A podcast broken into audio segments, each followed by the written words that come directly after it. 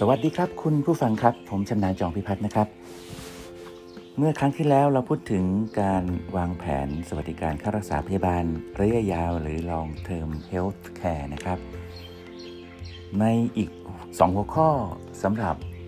การวางแผนการเงินส่วนบุคคลนะครับซึ่งเราอยู่ใน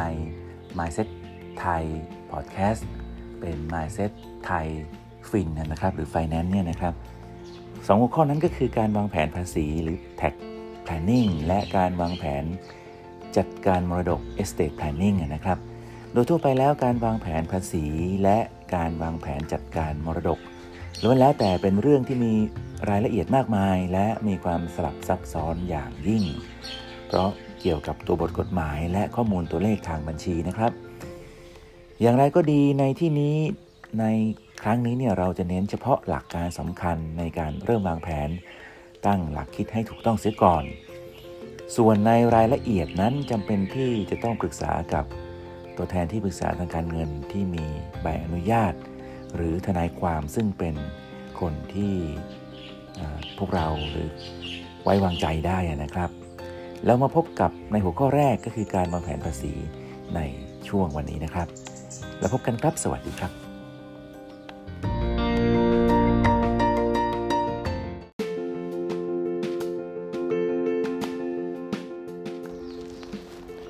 สวัสดีครับการวางแผนภาษีหรือ Tax Planning เนี่ยนะครับภาษีเกี่ยวข้องกับชีวิตของเราตั้งแต่เกิดจนตายเกี่ยวข้องในทุกมิติของชีวิต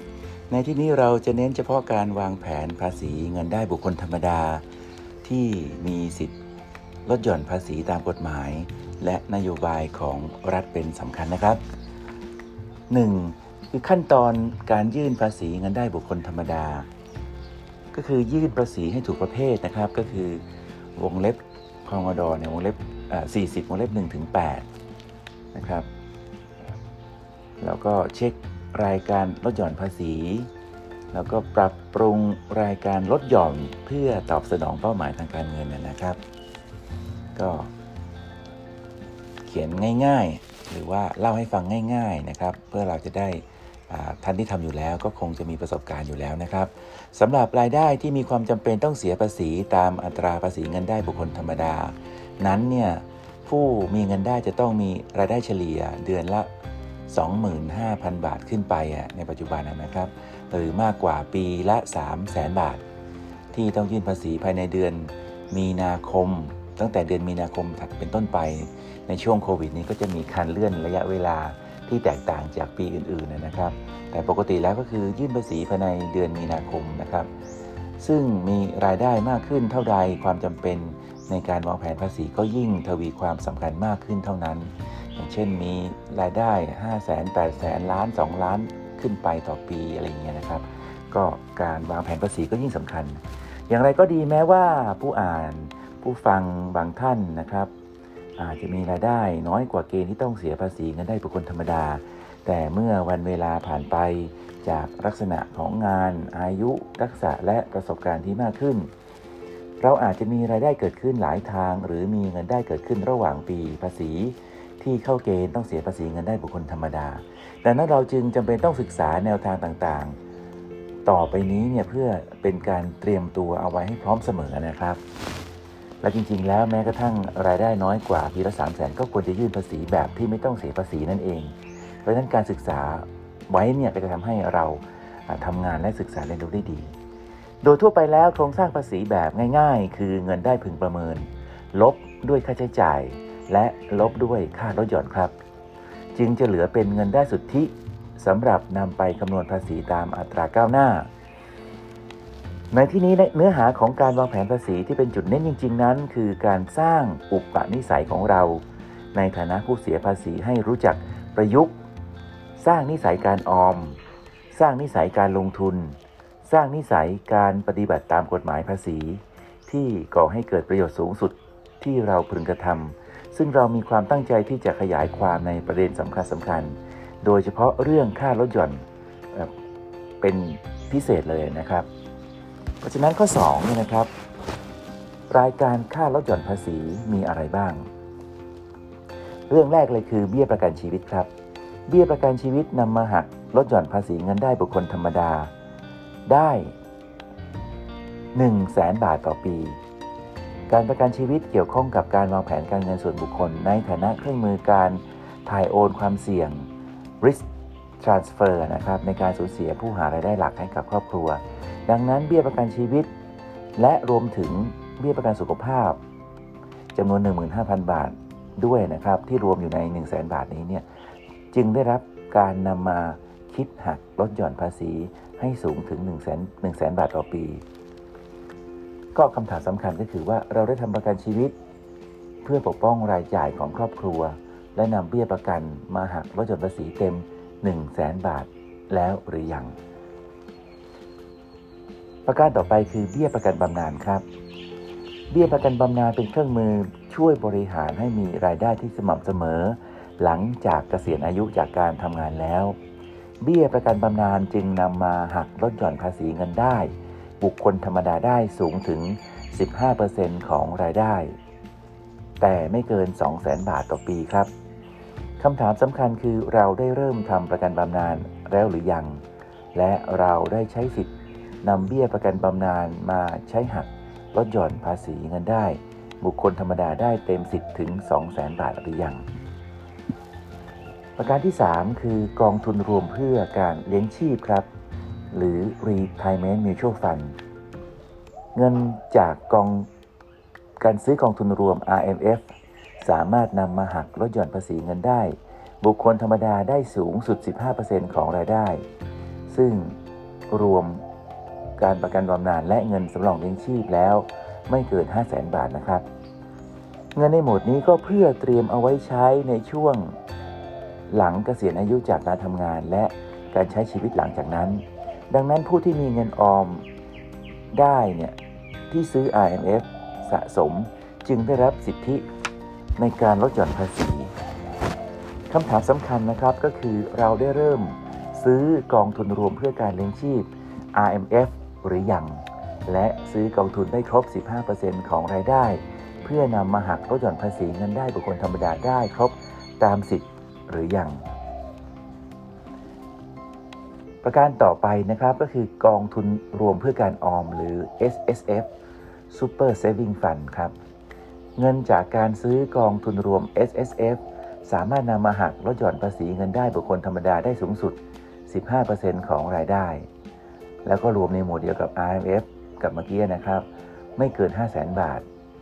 เพราะฉะนั้นเราจะซื้อ อาร์ เอ็ม เอฟ ก็ได้หรือ เอส เอส เอฟ ก็ได้ผลประโยชน์หลักของกองทุน เอส เอส เอฟ ก็คือการทยอยเปลี่ยนเงินออมของเราจากการทำงานให้นำมาลงทุนให้เงินทำงานผ่านกองทุนรวมหุ้นแล้วก็เป็นกองทุนรวมหุ้นทั้งในประเทศและต่างประเทศด้วยนะครับในระยะยาวแล้วจะสร้างผลตอบแทนที่ดีและสิทธิการลดหย่อนภาษีอีกด้วยครับในการวางแผนทางการเงินส่วนบุคคลจัดได้ว่ากองทุนเพื่อการออมหรือ เอส เอส เอฟ เนี่ยเป็นเครื่องมือทางการเงินที่นำมาใช้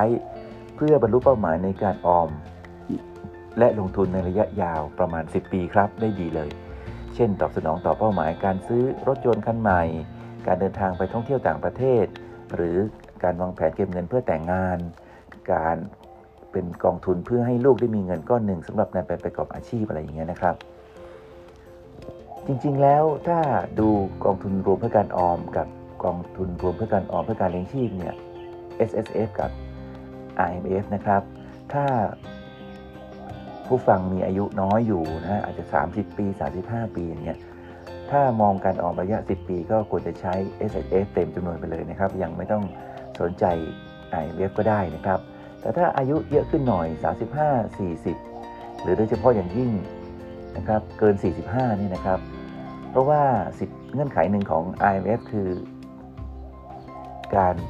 เก็บออมต่อเนื่องกันห้าปีและอายุห้าสิบห้ามีสิทธิ์ถอนทั้งหมดถ้าเกินสี่สิบห้าแล้วก็ควรจะเป็น อาร์ เอ็ม เอฟ เต็มจำนวนเลยนะครับ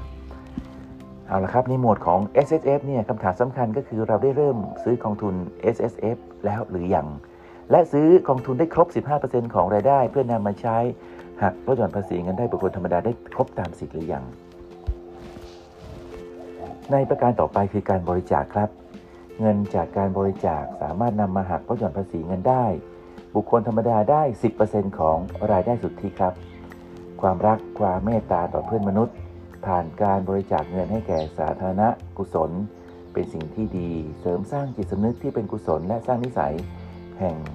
การมีเมตตาจิต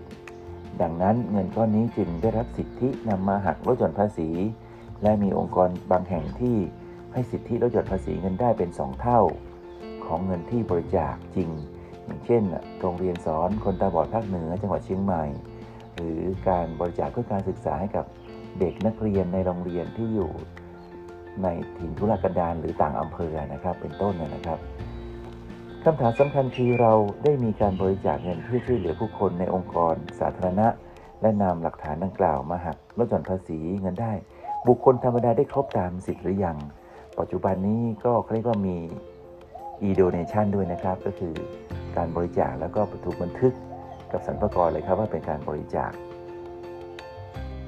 ประการต่อไปครับดอกเบี้ยจากการซื้อบ้านที่อยู่อาศัยครับดอกเบี้ยส่วนนี้ลดหย่อนภาษีได้สูงสุด หนึ่งแสน บาทเหมือนกันนะครับเงินดอกเบี้ยที่ต้องจ่ายจากการซื้ออสังหาริมทรัพย์เพื่อเป็นที่อยู่อาศัยของตนเองและครอบครัวเป็นสิ่งที่รัฐบาลให้การสนับสนุนดังนั้นเงินในส่วนนี้จึงสามารถนำมาหักลดหย่อนภาษีเงินได้บุคคลธรรมดาได้คำถามสำคัญคือเราได้ซื้อบ้านหรือซื้ออสังหาริมทรัพย์เพื่อใช้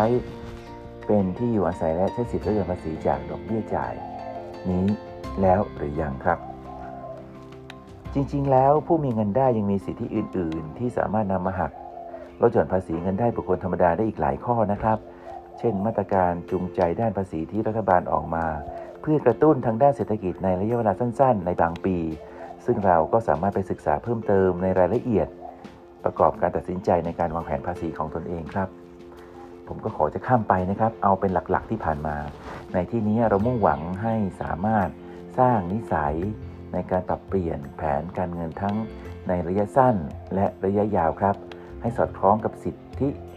การหักลดหย่อนภาษีเพื่อการเสียภาษีให้ได้ประโยชน์ที่สุดเราจึงขอยกตัวอย่างมาแต่พอสังเกตเพียงเท่านี้ครับคุณผู้ฟังที่รักครับการวางแผนภาษีที่ดีนั้นจะทำให้เราได้รับเช็คหรือเงินโอนพร้อมเพย์นะครับคืนภาษีจากสรรพากรเข้าบัญชีธนาคารของเราหรือส่งตรงมาที่บ้านของเราสำหรับการลดหย่อนให้เต็มสิทธิ์จำนวนหนึ่งกลับมาอาจจะเป็นจำนวนหลายหมื่นบาทหรือเป็นแสนบาทเงินก้อนนี้เราสามารถนำมาใช้เป็นรางวัลแห่งการอดออมของตนเองสำหรับความมีวินัยทางการเงินเช่นนำเงินไปมอบให้กับพ่อแม่ผู้มีพระคุณเป็นเงินงบประมาณในการเดินทางไปท่องเที่ยวหรือจะนำเงินไปเงินจำนวนนี้กลับมาลงทุนต่อเรียกว่า reinvest นะครับก็จะยิ่งทำให้มีเงินงอกเงยมากยิ่งขึ้นเป็นทวีคูณก็จะเป็นสิ่งที่ดีในการวางแผนการเงินส่วนบุคคลโดยการวางแผนภาษีหรือ tax planning สำหรับบุคคลธรรมดานะครับอีกเรื่องหนึ่งที่ยังค้างไว้นะครับเรื่องสุดท้ายในการวางแผนการเงินส่วนบุคคลให้มีความสุขสมบูรณ์ที่สุดนั่นก็คือการวางแผนมรดกหรือ estate planning ซึ่งเราจะพูดกันในครั้งต่อไปขอบคุณทุกท่านที่ติดตามนะครับหวังว่าจะได้รับประโยชน์นะครับกดไลค์กดแชร์กดติดตามได้นะครับพบกันใหม่ในโอกาสต่อไปสำหรับวันนี้ขอบคุณมากครับสวัสดีครับ